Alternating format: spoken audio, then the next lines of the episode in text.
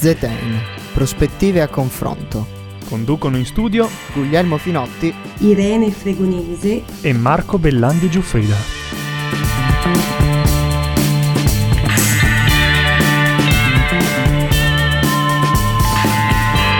Buonasera, buonasera radioascoltatori di Samba Radio, benvenuti a una nuova puntata di ZT in prospettiva a confronto con me in studio, tra virgolette, perché continuiamo a essere da remoto nonostante le prime timide riaperture eh, di tutti i negozi e di tutti gli shops, diciamo, attorno a, nelle nostre città.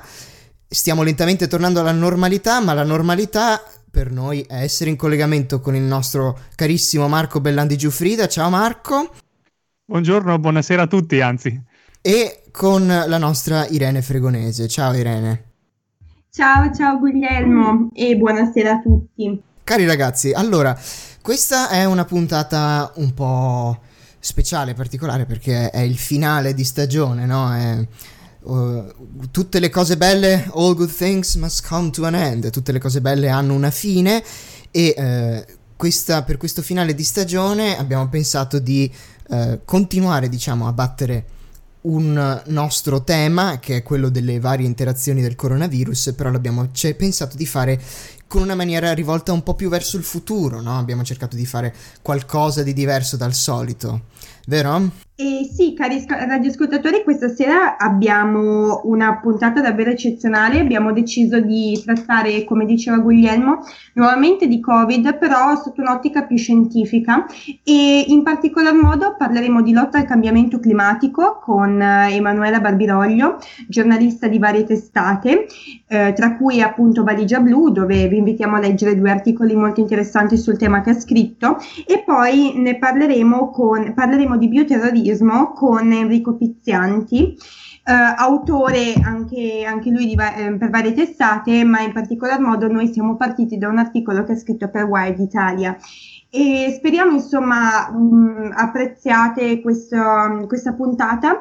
Eh, abbiamo cercato di, di, guardare a tutte queste problematiche con un'ottica positiva e propositiva. Dico male? Esatto, no, dici, dici benissimo in realtà. Ma fatemi aggiungere una cosa, perché in realtà è un po' l'elefante nella stanza, ma è giusto che il pubblico lo sappia. Questa sarà la nostra ultima, ultima puntata eh, di questa stagione, perché il palinsesto di Samba Radio a partire dal primo giugno chiuderà i battenti. E quindi in questa ultima puntata che cosa potevamo fare se non guardare al futuro? Con un'ottica, come diceva Irene, propositiva. Non dimenticandoci però che il futuro sarà molto problematico come lo è il presente, anzi forse più del presente sotto certi punti di vista, vero Guglielmo? Assolutamente, e infatti, infatti quello che noi diciamo, come l'abbiamo detto nella scorsa stagione, se ti ricordi Marco, abbiamo sicuramente uno sguardo rivolto verso il futuro e abbiamo come sempre grandi ospiti di, con cui parlarne, ma sappiate, sappiate cari ascoltatori che ovviamente se dovesse esserci la necessità, se dovesse esserci lo spunto, noi saremo sempre qui con voi con qualche magari puntata speciale in futuro. Quindi anche pro futuro vi do un piccolo invito, rivolgo un invito a tutti quelli che ci hanno seguiti durante questa stagione a eh, scriverci, a farci sapere e a magari a proporci qualche tema interessante durante l'estate e se ovviamente dovesse esserci qualche esplosione di notizie, qualche eh, breaking news di caratteristiche immani, noi ormai abbiamo imparato molto bene come funziona lo smart working, non è vero? E quindi possiamo sempre, eh, esatto. possiamo sempre utilizzare questi potenti mezzi tecnologici, connessioni internet, permettendo per portarvi le nostre notizie più fresche, i nostri commenti più freschi e i nostri ospiti sempre di alta qualità. Possiamo Ma... adesso svelare qualche dettaglio tecnico prima di passare alla musica di come abbiamo fatto a registrare in questi mesi? Perché è divertente, no? Il fatto che siamo riusciti a comprare l'uno e l'altro due microfoni proprio nel momento in cui l'Italia stava chiudendo, nel momento in cui Amazon stava per dismettere le consegne, siamo riusciti a accaparrarci questi due mezzi tecnici, diciamo. Sempre così. sia lodato Amazon, sempre sia lodato. Ma infatti, tra l'altro, in questo momento adesso state sentendo la mia voce eh, molto calda e suadente, il che non non è per niente vero perché ovviamente non posso competere con il Bellandi qui dall'altro lato sca- dello schermo, però eh, da un microfono gentilmente scroccato dal coinquilino. Ciao Nino, grazie, grazie mille, grazie mille del microfono, grazie mille di aver potuto sfondare la tua aprire la eh. porta della tua camera eh, esatto, in, piena, no? in, piena, osservanza di norme di legge e regolamenti per prendermi questo piccolo microfono. E um, detto questo, detto questo, vogliamo iniziare con una piccola iniziamo canzone. Con, eh, esatto, iniziamo con quello con l'anima della nostra trasmissione che non è soltanto informazione, ma è anche e soprattutto, dato che siamo su Samba Radio, buona musica. La prima canzone che oggi ci sentiamo è una canzone molto frizzante di un cantautore vero e che eh, tutti i giorni eh, manca a chi davvero eh, se ne intende di musica. Lucio Dalla, la canzone è Attenti al lupo. Questa radio fa parte del circuito Raduni, l'associazione italiana degli operatori e dei media universitari. Scopri le radio universitarie italiane su raduni.org e seguici sul social network. E buonasera cari radioascoltatori, eccoci qui con ehm, la prima intervista della serata. Abbiamo con noi, eh, con nostro sommo Gaudio, Emanuela Barbiroglio, giornalista che da diversi anni si occupa di tematiche legate all'ambiente e alla sostenibilità ambientale. E in particolar modo oggi ci riferiamo a un articolo per, che ha scritto per Valigia Blu ma collabora anche con altre testate, tra cui Forbes. A te Guglielmo la parola per la prima domanda. Sì, grazie Irene. Anzitutto buonasera, buonasera da parte mia. Buonasera. E iniziamo così. Allora, con la pandemia, eh, molte immagini che, circano, che circolano in rete sembrano suggerire una sorta di rivincita della natura, no? Pensiamo all'acqua limpida, ad esempio, dei canali di Venezia, una vista abbastanza ecco, inusitata, no? Tant'è che nel mezzo di morte, lockdown, ristrettezze, crisi economica, più di qualcuno ha voluto vedere in questo un silver lining, cioè un lato positivo, una piccola cosa positiva in, di cui sì, certo, non dovremmo essere eh, super contenti visto il costo enorme che questa pandemia ha creato, che il Covid ha creato sulla nostra società, sulla, sulle nostre sulle persone. Eppure come sinteticamente ma efficacemente, devo dire, suggerisce il suo articolo che è stato pubblicato su Valigia Blu, la realtà dei fatti è più insidiosa. Perché nella grande catena di cause che hanno portato al coronavirus, l'uomo ci ha messo del suo. Perché? Cioè, qual è la relazione tra attività umana, l'ecosistema Terra e la pandemia? Sì, ehm, è vero innanzitutto che ehm, questa narrazione della natura che si, si, cura da sé, si riprende i suoi spazi in assenza dell'uomo è, eh, come, abbiamo, come, abbiamo, cercato di dimostrare nell'articolo, fuorviante perché eh, l'uomo fa parte degli ecosistemi in cui vive, è un animale che, che, si trova al loro interno come gli altri.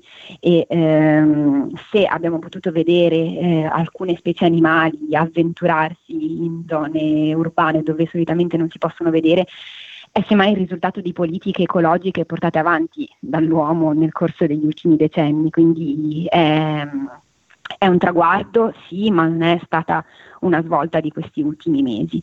E eh, non basta certo togliere quindi l'uomo dall'equazione per, eh, perché la natura possa, possa stare meglio.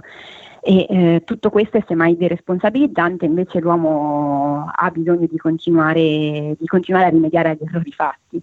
Eh, la relazione tra ehm, il modo in cui ci poniamo nei confronti degli ecosistemi e la, la pandemia è eh, stata dimostrata da moltissimi studi scientifici, forse il più famoso dei quali è quello di David Coleman eh, apparso nel suo libro Spillover, anche in Italia, dove si parla appunto di come il salto di specie sia stato agevolato dai comportamenti umani e eh, tutto quello che ci è successo in questi mesi non è stato dovuto al caso, alla sfortuna, ma è il risultato delle cose che facciamo e di come dominiamo eh, l'ambiente quindi attraverso i nostri comportamenti dannosi come eh, la distruzione, la deforestazione per far spazio ad agricoltura, allevamenti industriali, eh, l'estrazione mineraria, il commercio di specie animali ehm, senza nessuna regolamentazione. Tutto questo ha eh, permesso a eh, animali che normalmente si sarebbero incontrati praticamente mai, di trovarsi invece a stretto contatto e anche a stretto contatto con l'uomo. Questo ha quindi permesso eh, che si, ha fatto sì che si creasse il, le, si creassero le condizioni perfette per la diffusione del virus. In aggiunta a questo, anche il cambiamento climatico eh, che a sua volta ha danneggiato gli ecosistemi, ha alzato le temperature, ha permesso per esempio alle zanzare di diffondersi più facilmente in zone dove non, non, si, erano viste, dove non si erano viste prima, così come si è creata una specie di clima tropicale dove prima non c'era anche gli agenti patogeni sono diventati più resistenti dove eh, venivano attaccati con eh, antibiotici, antimicotici e altre medicine. E quindi ehm, in sostanza tutto quello che abbiamo fatto agli ecosistemi negli ultimi anni ha permesso alle pandemie di, di crearsi più facilmente e ci saranno più facilmente in futuro sempre più spesso. Um, questo però non significa quindi che è il momento di, di rilassarci, ma semmai di, um, di pensare con più attenzione alle conseguenze di quello che facciamo in ambito economico, energetico e industriale. Ok, infatti, okay. infatti ehm, appunto come ha giustamente fatto notare, eh, in questo momento ci ricolleghiamo alla seconda domanda, nel senso la pandemia eh, ha notevolmente rallentato quelle forme di coordinamento na- internazionale che aiutano la lotta del cambiamento climatico e comunque anche la crisi economica che sta nascendo, che è conseguenziale alla pandemia, in un certo senso sta, e lo stiamo vedendo, dando voce a quelli, a coloro che insomma vogliono mettere da parte la questione, un attimo da parte la questione ambientale. E eh, comunque se qualcosa a prescindere dovremmo aver imparato da, da, tutto ciò è che stiamo forse vivendo come civiltà umana al di là delle risorse che la Terra eh, è in grado di provvedere. E, mh, però come, come, si sta riorganizzando la lotta al cambiamento climatico per la ripartenza post pandemia? Allora, um, è vero che moltissimi sono, ci sono state molte istanze di chi sostiene che eh, questo sia quindi il momento per mettere da parte la lotta al cambiamento climatico per focalizzarsi sull'emergenza coronavirus e sull'emergenza della crisi economica. Ma è semmai vero il contrario, cioè che questo è il momento perfetto, l'occasione perfetta per... Ehm, per, per, ricominciare da capo. E quindi, per esempio, qui a Bruxelles sono moltissime le ONG ambientaliste e non solo che chiedono eh, che tutti gli aiuti economici e i finanziamenti che ci saranno arrivino con delle condizioni, condizioni che guardino al futuro e eh, che mettano l'ambiente al primo posto. Perché del resto questo poi sarà a nostro vantaggio e quindi se non cogliamo in questo momento un'occasione preziosa che abbiamo, il costo economico poi sarà sempre più alto di queste catastrofi che si ripeteranno più spesso. Quindi ci sono le ONG, ci sono gli stessi movimenti giovanili di Fridays for Future, non solo, che certo hanno subito una batosta perché eh, queste persone adesso sono costrette in casa, ma che continuano a portare avanti la loro battaglia attraverso i social network e ricominceranno appena sarà possibile uscire a farlo anche in piazza. Per quanto riguarda la diplomazia climatica, sì, eh, COP è stata spostata l'anno prossimo, non si sa ancora quando, però anche qua forse il lato positivo è che ehm, ci sarà più tempo per avere degli, ambi- degli obiettivi più ambiziosi quando, quando, ricominceranno i negoziati, quindi del resto se eh, avessimo dovuto arrivare a, a, COP come l'anno scorso e ottenere gli stessi zero risultati dell'anno scorso, tanto vale aspettare qualche mese in più e possibilmente essere più preparati. Quindi per quanto sia complicato vedere adesso il lato positivo, in realtà è proprio, è proprio un momento perfetto per, per investire nel futuro. Esatto, questo è il momento perfetto per investire nel futuro. Il futuro però ci presenterà una serie di sfide che già in fondo stiamo vedendo all'orizzonte adesso. Una di queste, per esempio, sarà quella dell'inquinamento. Lei si è occupata di, di questo in un suo articolo pubblicato sempre su, su Valigia Blu.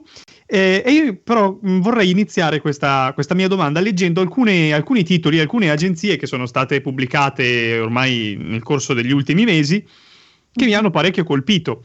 Ad esempio, l'Agi titolava quasi un mese fa: È ufficiale, il coronavirus è trasportato dal particolato atmosferico.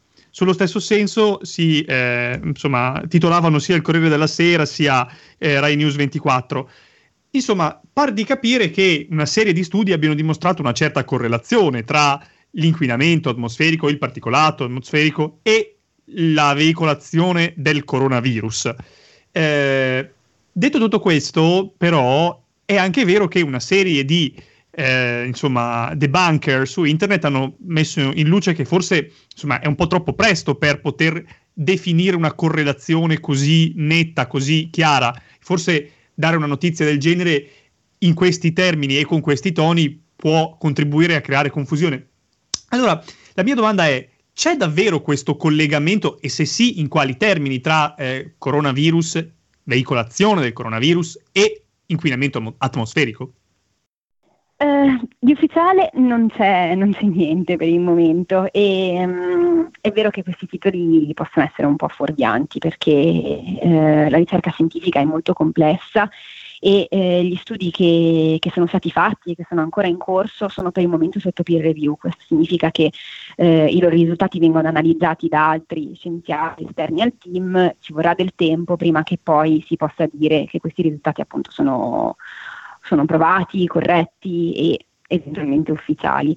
Poi la correlazione comunque non dimostra casualità, quindi, eh, causalità, quindi se due eh, fattori vengono, vengono, notati come frequenti insieme non significa che uno sia causa dell'altro, in questo caso l'inquinamento e la diffusione del virus.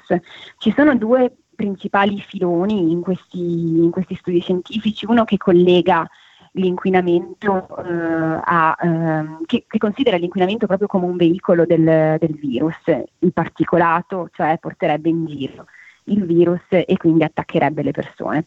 Mentre l'altro filone considera le, mh, gli effetti della malattia e eh, secondo questi scienziati, per esempio quelli del team di Harvard, il virus ha un, mh, una possibilità di ehm, attaccare più facilmente o comunque avere eh, conseguenze peggiori sulle persone la cui salute è già indebolita dal, dall'inquinamento atmosferico. Comunque nessuno certo. di questi studi appunto è provato, mentre... Sì. No, no, certo, no, non volevo interromperla, chiedo scusa.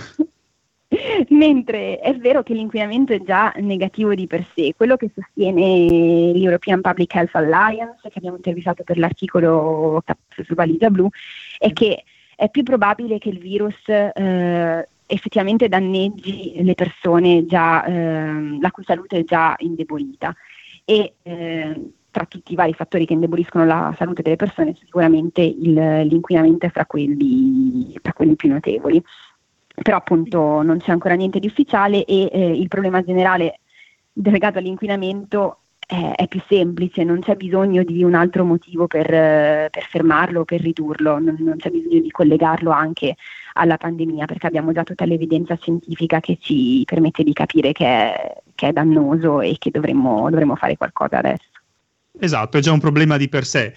Ottima riflessione, devo dire. E noi eh, ti, eh, la, la, ringraziamo per la sua partecipazione con noi qui questa sera e, e per le risposte sempre molto puntuali alle nostre, alle nostre domande. E ancora grazie per la, per la disponibilità. Grazie a voi, grazie mille. Una buona serata. È stato un piacere, buona serata. Ebbene, allora, ora ci ascoltiamo una canzone che eh, dedichiamo a tutti gli studenti, quindi anche a noi stessi, che fra poco, fra qualche giorno, anzi qualcuno ha già iniziato, e ti cominceranno a dire fare... la parola proibita. La parola proibita no, ti prego. La sessione, la parola con la S. Ah. Sessione. Aiuto. E questa canzone è dedicata a voi, cari studenti. Dico voi perché se dovessi dire noi mm, mi metto ancora più in depressione rispetto a quello che già sono. È Notte prima degli esami di Antonello Venditti. Questa radio fa parte del circuito Raduni, l'associazione italiana degli operatori e dei media universitari. Scopri le radio universitarie italiane su raduni.org e seguici sul social network. Ebbene, cari ascoltatori, continuiamo con la rassegna del tema di questa trasmissione, che come sapete è dedicata al futuro che ci aspetta sia dal punto di vista eh, del Covid-19 sia dal punto di vista dell'ambiente, dei cambiamenti climatici. Quando si parla di ambiente, quando si parla di Covid, si parla anche di un altro tema molto importante, cioè quello del bioterrorismo. Ecco, in questi mesi e in queste settimane si è parlato tantissimo, forse anche un po' a sproposito, eh, di questo, di una sorta di creazione artificiale di questo virus che sta un po' cambiando le nostre, le nostre vite. Ma è assai interessante un articolo che è stato scritto su wired.it qualche giorno fa, dal titolo Finita l'epidemia di coronavirus, dovremmo preoccuparci del bioterrorismo? Punto di domanda. Ecco, è con noi l'autore di questo articolo, Enrico Pizzianti. Buonasera. Buonasera. Enrico Pizzianti è un giornalista per Esquire, scrive anche per Wired e per altre testate. Ecco, eh, con lei vorremmo affrontare questo tema che è molto puntuale e che è molto interessante. Quindi Guglielmo, a te l'onore di fare la prima domanda. Grazie Marco, buonasera anche, anche da parte mia. E appunto dicevamo, buonasera. lei è eh, l'autore di questo interessante articolo su Wired riguardo al, al bioterrorismo e anche di come l'epidemia di Covid e i suoi effetti dovrebbero farci riflettere sulla possibilità di questa nuova minaccia. Ora, c'è stato per un periodo una notizia sfacciatamente falsa, non c'è altro modo di dirlo, che circolava grazie alla voce di alcuni politici italiani. Ora non voglio fare nomi e cognomi, ma si trattava di, di Matteo Salvini e Giorgia Meloni. E questo era sul fatto che il coronavirus fosse stato creato in laboratorio ma mh, mm, nonostante questo ci sono poi state anche delle altre, eh, del, delle altre persone che hanno suggerito come il, il, Covid potesse essere creato in laboratorio, alcune anche molto di una grande rilevanza e che hanno un po' alimentato queste teorie che a quanto poi dicono invece fonti ufficiali sono state ampiamente smentite. Nonostante questo però, nonostante queste suggestioni, termini come armi biologiche oppure eugenetica sono dei termini sicuramente che fanno riflettere, sono suggestivi, evocano delle determinate eh, realtà che non sono, diciamo, fantascienza, però per ora nel, nel, nel termini reali sono, tendono ancora ad essere appannaggio di lavori di fiction, non si, non si è visto una vera e propria concretizzazione su larga scala e che cosa le fa supporre il contrario? Quali sono gli indizi che l'hanno spinta a definire il bioterrorismo nell'articolo uno scenario allettante per terroristi e ideatori di nuove guerre? Ecco, ehm, partendo dal, dalla sua premessa, perché voi dite correttamente che eh, per tenerci lontani da fake news, bufale, eccetera, eh, bisogna appunto verificare le notizie e non ci sono prove del fatto che questo virus sia stato creato in laboratorio ed è correttissimo. Allo stesso tempo però è uno scenario che a livello completamente ipotetico esiste, cioè esistono effettivamente dei laboratori in cui si studiano i virus, esistono dei laboratori anche in cui eh, si modificano questi virus e anche dei batteri, ehm, ed effettivamente la possibilità che fuoriescano per un errore umano o per volontà esiste. In questo caso specifico però l'affare diciamo che è prettamente politico, perché come dite voi i sovranisti di casa nostra, cioè Meloni e Salvini, fanno un po' come dire l'eco a ciò che dice Donald Trump e questo va inserito più in uno scenario di come dire, frizioni diplomatiche tra la Cina e gli Stati Uniti, che poi hanno, hanno la loro origine anche in precedenza rispetto anche alla, alla pandemia, all'inizio della pandemia di quest'anno. Ehm, detto questo, però, la possibilità esiste. Eh, una cosa che dobbiamo tenere in considerazione è che il bioterrorismo è esistito anche in passato. Eh, ce ne sono state prove di recente, più, eh, la, la, la, più forse dire, eh, significativa è quella del 2001, dopo eh, il terrorismo, tra virgolette, tradizionale del, del, della questione dell'11 settembre, gli Stati Uniti finirono sotto una spirale paranoica per via di delle lettere inviate a personaggi tv, politici, anche, tra, anche redazioni dei giornali e queste, queste, lettere contenevano delle spore secche del bacillo dell'antrace eh, che può essere, dire, può essere mortale. I morti furono pochi, in realtà furono cinque, gli infettati eh, registrati almeno furono una ventina, però effettivamente eh, quello che si capì era che non, non, si era assolutamente preparati a uno scenario del genere e infatti l'FBI o comunque le istituzioni statunitensi arrivarono in modo molto tardivo a una chiusura delle indagini, ci misero se non sbaglio 7-8 anni, e dopo che questo accadde la grande notizia per chi eh, aveva mandato quelle lettere era che era difficilissimo tracciare la diffusione di un bacillo, di un virus o un batterio.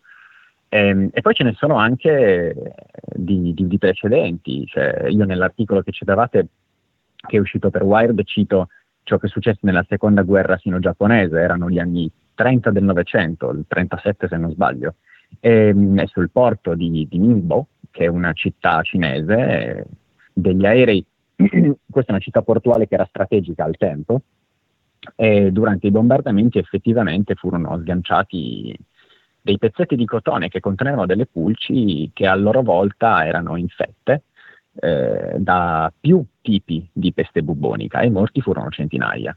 Il fatto che sia nel passato che nei tempi recenti il bioterrorismo sia stato parte delle strategie belliche eh, è come dire un dato. Eh, il fatto che, che non ci siano prove anche se Donald Trump dice che le ha le prove, ma appunto è una questione da vedere all'interno di uno scenario più politico, più da frizione diplomatica che, che, che scientifica, non, eh, non, toglie che la possibilità esista. Ecco. Non toglie che questa possibilità esista, appunto, come diceva lei eh, in, in, questa sua, in questa sua risposta, però diciamo che forse oggi questa possibilità rispetto al passato è più realistica e a fronte di quello che sta succedendo con il Covid-19 dovremmo sinceramente avere paura di possibili utilizzi, eh, diciamo, eh, malvagi per l'appunto del, della ricerca scientifica in ottica di bioterrorismo. Da questo punto di vista forse si potrebbe dire che se eh, la generazione precedente alla mia ha vissuto l'epoca eh, del nucleare, come de- delle guerre nucleari, l'epoca del terrore delle guerre nucleari, forse quello che ci troveremo a vivere da qui a qualche anno potrebbe essere anche un'epoca in cui il terrore principale sarà quello appunto del bioterrorismo. E da questo punto di vista io mh, mm, le chiedo, Secondo lei, eh, a livello internazionale, gli stati stanno, si stanno muovendo, stanno già facendo qualcosa per prevenire questa possibilità? Oppure è un'ipotesi di cui fino adesso non si è ancora discusso e di cui forse si comincerà a discutere a seguito per l'appunto dell'epidemia da Covid-19? Ecco, ehm, in qualche modo noi siamo una specie con la memoria relativamente breve, perché sebbene i primi casi di bioterrorismo, che oggi noi chiameremo bioterrorismo, sono, risalgono addirittura al 300. Eh, quindi diciamo che è, è, la cosa più, anche se ci appare come qualcosa di ipertecnologico, in realtà utilizzare, per esempio nelle catapulte, come, come, come, come avvenne in Medio Oriente nel 300, eh, si mettevano i corpi infetti di chi era già malato e si presumeva che quella malattia fosse contagiosa e li si lanciava eh, all'interno delle mura delle città da conquistare. Ecco, sebbene sia la cosa più vecchia del mondo, noi appare ipertecnologica letteralmente perché non ci concentriamo su quali siano. Siamo una specie molto emotiva noi umani e non ci mettiamo tanto il problema su cosa potrebbe effettivamente accadere e quindi non facciamo bene i conti su quali siano i rischi e le possibilità. Ehm, il campanello d'allarme, appunto, di recente è quello che vi dicevo poco fa, cioè il 2001 le spore di antrace negli Stati Uniti. Perché? Perché gli Stati Uniti sono eh, uno Stato amico, li sentiamo come parte dell'Occidente, quindi particolarmente affini a noi, però i casi sono in realtà tanti. Ci sono delle prove, per esempio, eh, che sebbene non ne avessero delle, delle, delle capacità tecniche sufficienti, ma eh, soprattutto eh, personaggi che si inquadrano all'interno dell'organizzazione terroristica di Al-Qaeda, eh, hanno tentato effettivamente in zone come la Siria e l'Iraq, e lo stesso ha fatto l'ISIS, anche se in misura minore, eh, di ottenere armi batteriologiche e questo soprattutto in tempi recentissimi quando lo Stato islamico, l'ISIS, il Daesh, ha conquistato parti significative di Siria e Iraq e quindi anche eh, laboratori e strutture eh, di ricerca medica. Ehm, cosa, sta, cosa, sta, succedendo in questo momento? Eh, diciamo che deriva sostanzialmente dal, dal 2001, dalle spore dell'antrace. In Italia, nel caso specifico del nostro paese, esiste, eh, almeno sulla carta, un'unità di crisi, è composta da Ministero della Salute, tecnici, gruppi di lavoro, e, peraltro tutto questo non è segretato, eh, si trova tranquillamente sul sito del, del Ministero della Salute, non è nulla di se volete lo dico ora in diretta, salute.gov.it e poi c'è un, un, documento allegato che parla proprio appunto di quali sono i punti per far fronte alla questione del certo. terrorismo, si parla di gestione dell'emergenza, ricognizione delle risorse, elaborazione di divulgazione di impegni nazionali, insomma esiste tutta una serie di procedure, qual è il punto vero? Il punto è che una pandemia come quella che stiamo vivendo in questo momento sta dimostrando che nel caso di un'infezione che si propaga con certe caratteristiche, e il fatto spinoso di questo nuovo coronavirus SARS-CoV-2 che causa la Covid è il fatto che a un periodo in cui piuttosto lungo si può essere asintomatici e quindi è molto difficile il tracciamento di questa infezione. I fatti stanno dimostrando che non siamo preparati e questo ovviamente ha delle conseguenze, è una grande pubblicità per chi ha delle intenzioni bellicose. Ora è difficile dire quali enti non statali potrebbero essere capaci, sicuramente non Al-Qaeda e, il Daesh, soprattutto ora che non ha eh, quest'ultimo un territorio conquistato tra Siria e, e Iraq. Però eh, tra gli enti statali è molto difficile dire chi non ha capacità eh, di gestire virus e batteri. Eh, infatti, infatti, un problema sono anche gli enti statali perché potrebbero essere utilizzati ovviamente a fini bellici. Abbiamo visto che in Medio Oriente, ad esempio in Siria, eh, insomma, l'uso di armi batteriologiche eh, anche nel recente passato eh, non, è, non, è, stata fantasia, perlomeno sì, sì, ancora si discute bene se questa cosa sia avvenuta o meno, però insomma è quasi opinione comune che qualcosa sia stato fatto da questo punto di vista. Irene, a te l'ultima domanda.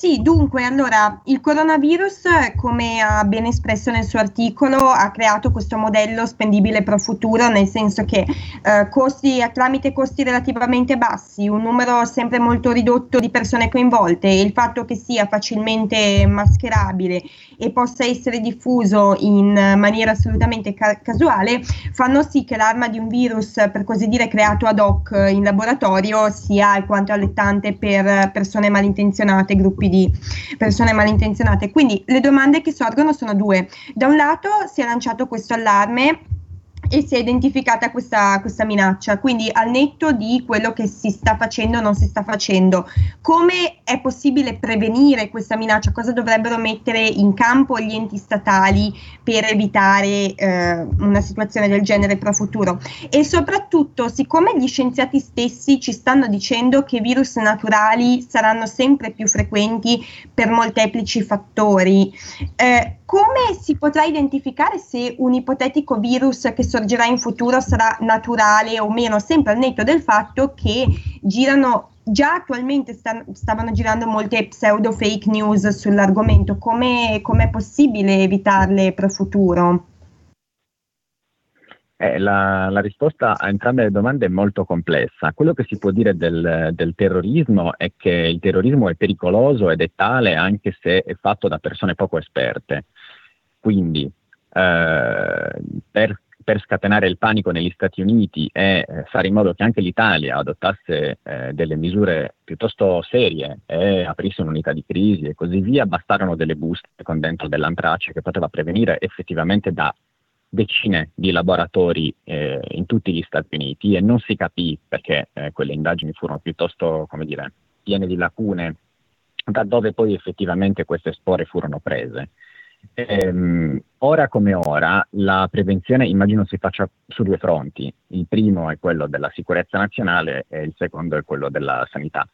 Il punto è che eh, appunto per prevenire bisognerebbe sapere prima eh, cosa, cosa, quali, quali, sono i pericoli e come dicevo prima noi siamo una specie un po' come dire tarda nel capire quali sono i pericoli effettivi e ci piace invece molto eh, concentrarci sulle cose più comunicativamente efficaci per esempio la questione del nucleare è sempre stata uno, uno del, una delle monete sonanti eh, nella diplomazia internazionale, anche a livello di scontri. Eh, non so se ricorderete il famoso pulsante di Trump eh, che, più, che minacciava Kim, il dittatore nordcoreano, che il suo pulsante era più grande del suo nucleare. Insomma, un livello piuttosto basso di, di, di scontro e di, e di e di, aff- di, modalità di affrontare questo tipo di argomenti. Ehm, ciò, che, ciò, che, si è fatto in realtà per quanto riguarda la prevenzione e per uh, il, uh, affrontare questi temi in modo un po' più serio l'hanno fatto spesso degli enti non statali. Um, avrete sentito parlare del libro intitolato Spillover di questo eh, studioso e pensatore eh, che sì, eh, sì. si chiama Kwame Ecco, mh, mm, è un, quello è un esempio di, prevenzione, nel senso che si immagina cosa potrà succedere, lo si divulga, ovviamente in termini scientifici e credibili e fornendo delle prove, insomma si fanno delle ipotesi. Oppure c'è la conferenza, la famosa conferenza di Bill Gates in cui dice non dovremmo preoccuparci della bomba atomica, ma in questo TED Talk, se non sbaglio, comunque uno spettacolo del genere, Bill Gates dice eh, dobbiamo preoccuparci di questo e questo era appunto un virus. Né eh, Gates né Quamen sono dei veggenti, si tratta di eh, utilizzare come andrebbe fatto il metodo scientifico, fare delle ipotesi e di conseguenza gestire il rischio.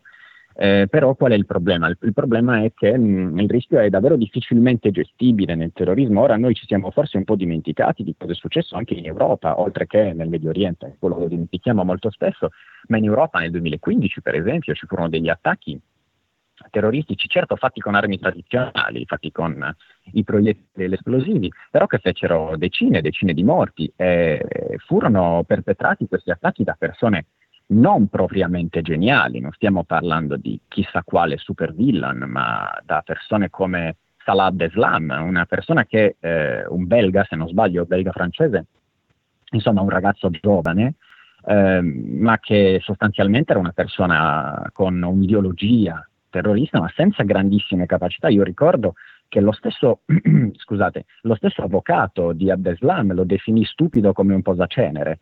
Eppure persone del genere sono capaci di fare danni enormi, enormi, fare dei morti in una città come Parigi, al centro dell'Europa, eh, riuscire a scappare per alcuni chilometri e lui è poi l'unico ad essere rimasto vivo, però il punto del terrorismo non è tanto la pericolosità dell'agente utilizzato, del materiale, utilizzato per compiere gli attacchi, che sia esplosivo, proiettili o eh, un batterio, che effettivamente è un po' più difficile da manovrare. Eh, il problema del terrorismo è che per l'appunto eh, non è tanto un'azione che eh, deve fare dei danni effettivi, cioè uccidere qualche decina di persone, fanno probabilmente, come si è detto spesso, più morti di incidenti stradali o chissà quale altra casualità a cui siamo assolutamente abituati. Quello che fa il terrorismo è far terrore, fare ah, paura. Cioè, e infatti. questo è successo nel 2001 con le spore di Antrace ed è successo anche di recente. Bene, grazie, grazie infinite a Enrico Pizzianti di essere stato qui con noi a parlare di questo tema molto interessante ed aver gettato un po' di luce su, questo, su questa tematica. La ringraziamo moltissimo di averci concesso questa intervista e noi la salutiamo e ci auguriamo che magari in futuro qualche volta possa essere di nuovo con noi in trasmissione. Quando volete. Buon lavoro, grazie a voi. Bene, bene, bene. Ora, prima di lasciarci con qualche saluto, eh, finendo al, sul finire della puntata, visto anche che è il finale di stagione, abbiamo un'altra piccola pausa musicale per voi ascoltatori e abbiamo per voi Centro di gravità permanente di Franco Battiato. Buon ascolto a tutti. Questa radio fa parte del circuito Raduni, l'associazione italiana degli operatori e dei media universitari. Scopri le radio universitarie italiane su raduni.org e seguici sul social network. E sulle note di questa canzone che a me piace moltissimo, noi vi salutiamo, cari ascoltatori, ma, ma prima di salutarvi permettetemi di ringraziare di cuore sia Guglielmo, che è stato l'ideatore di questa trasmissione e che mi ha chiamato ai microfoni ancora nel lontano ottobre, quando tutto sembrava andare bene. Quindi grazie Guglielmo per la tua... Ha richiesto idea. molto convincimento. Ho richiesto un po' di convincimento, però insomma alla fine sono, sono riuscito a venire qui a dare il mio minimo contributo. E un grazie anche a Irene, che ci ha raggiunto invece qualche mese fa e il suo contributo in queste puntate è stato davvero essenziale Eh, grazie mille Irene per la tua disponibilità. Tu già conducevi un programma su Samba Radio prima del lockdown, eh, quindi eri già abbastanza esperta di, di come si fa a radio e di come si fa informazione. Quindi grazie, grazie davvero anche a te. Grazie a voi, grazie a Marco e grazie a Guglielmo, ma eh, grazie a Marco che ha ringraziato noi e non si è autoringraziato, quindi grazie Marco, grazie dell'opportunità e grazie del vostro prezioso contributo. Siete, è stato veramente un piacere collaborare con voi che siete molto molto esperti e, eh, sia di radio che eh, di quello di cui trattiamo nelle puntate. E poi un ringraziamento va a tutti quelli che da dietro le quinte hanno permesso la redazione dei contenuti. La redazione di ZTE in realtà molto più ampia di noi tre eh, è capitanata dal grande Nino Matafu che è stato anche ospite in una delle prime puntate e che aggiungerei che Marco è, è la stella perdona, polare diciamo no? esatto certo. esatto perdona, perdona, l'interruzione aggiungerei appunto speciale ringraziamento visto che questo progetto è nato eh, sì il, il, progetto è iniziato su iniziativa mia personale verso la Samba Radio però tutto questo progetto è nato dal coinvolgimento che Nino ha avuto sulla l'influenza che Nino ha avuto su di me eh, quando siamo, si è trattato di parlare insieme di questo progetto che era già iniziato sotto altre forme, sotto la forma di un blog e che grazie a lui e al suo convincimento, reclutamento, è riuscito a sbocciare in questo, in questo, bellissimo podcast e non solo, anche un ringraziamento a tutti quelli che stanno dietro alla redazione di Zetain, alle nostre pagine, soprattutto Facebook e Instagram. Mi raccomando, andate a lasciare un like perché poi lì ci saranno anche gli annunci per quanto riguarda la prossima stagione o degli speciali. E a Prima molte... di continuare, poi fammi fare due menzioni speciali a tal proposito. Fammi ringraziare Irene Bocci e Paola Nardi per le grafiche che sono state fondamentali, sono, sono, esatto. insomma, grafiche che, riuscito, che, riescono ancora adesso a eh, catturare i momenti essenziali e informare diciamo, il pubblico sui temi che si tratteranno in trasmissione in modo direi molto molto efficace. Quindi grazie, un grazie sentito anche a loro.